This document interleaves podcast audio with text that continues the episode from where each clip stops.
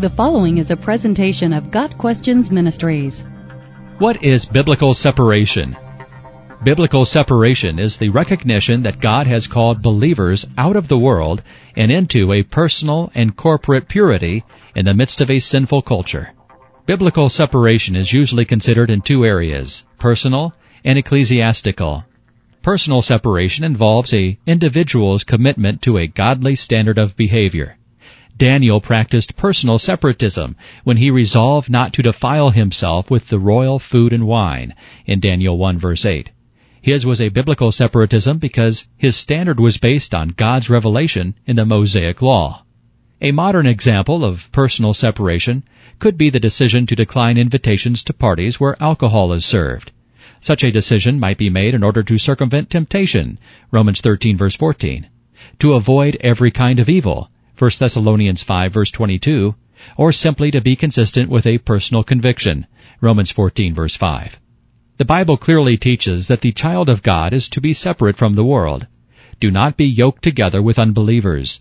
For what do righteousness and wickedness have in common? Or what fellowship can light have with darkness? What harmony is there between Christ and Belial? What does a believer have in common with an unbeliever?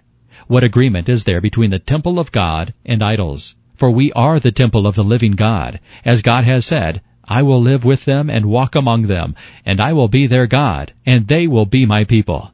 Therefore come out from them and be separate, says the Lord. 2 Corinthians 6 verses 14 through 17. See also 1 Peter 1 verses 14 through 16.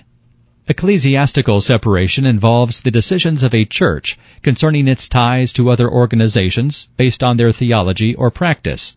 Separatism is implied in the very word church, which comes from the Greek word ekklesia, meaning a called out assembly. In Jesus' letter to the church of Pergamum, he warned against tolerating those who taught false doctrine. Revelation 2 verses 14 and 15. The church was to be separate, breaking ties with heresy. A modern example of ecclesiastical separation could be a denomination's stance against ecumenical alliances, which would unite the church with apostates. Biblical separation does not require Christians to have no contact with unbelievers. Like Jesus, we should befriend the sinner without partaking of the sin. Luke 7 verse 34. Paul expresses a balanced view of separatism. I have written you in my letter not to associate with sexually immoral people, not at all meaning the people of this world who are immoral, or the greedy, or swindlers, or idolaters. In that case, you would have to leave the world. 1 Corinthians 5 verses 9 and 10. In other words, we are in the world, but not of it. We are to be light to the world, without allowing the world to diminish our light. You are the light of the world. A city on a hill cannot be hidden. Neither do people light a lamp and put it under a bowl. Instead, they put it on a stand, and it gives light to everyone in the house. In the same way, let your light shine before men, that they may see your good deeds and praise your Father in heaven. Matthew 5 verses 14 through 16.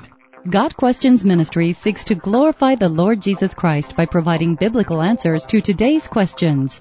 Online at GotQuestions.org.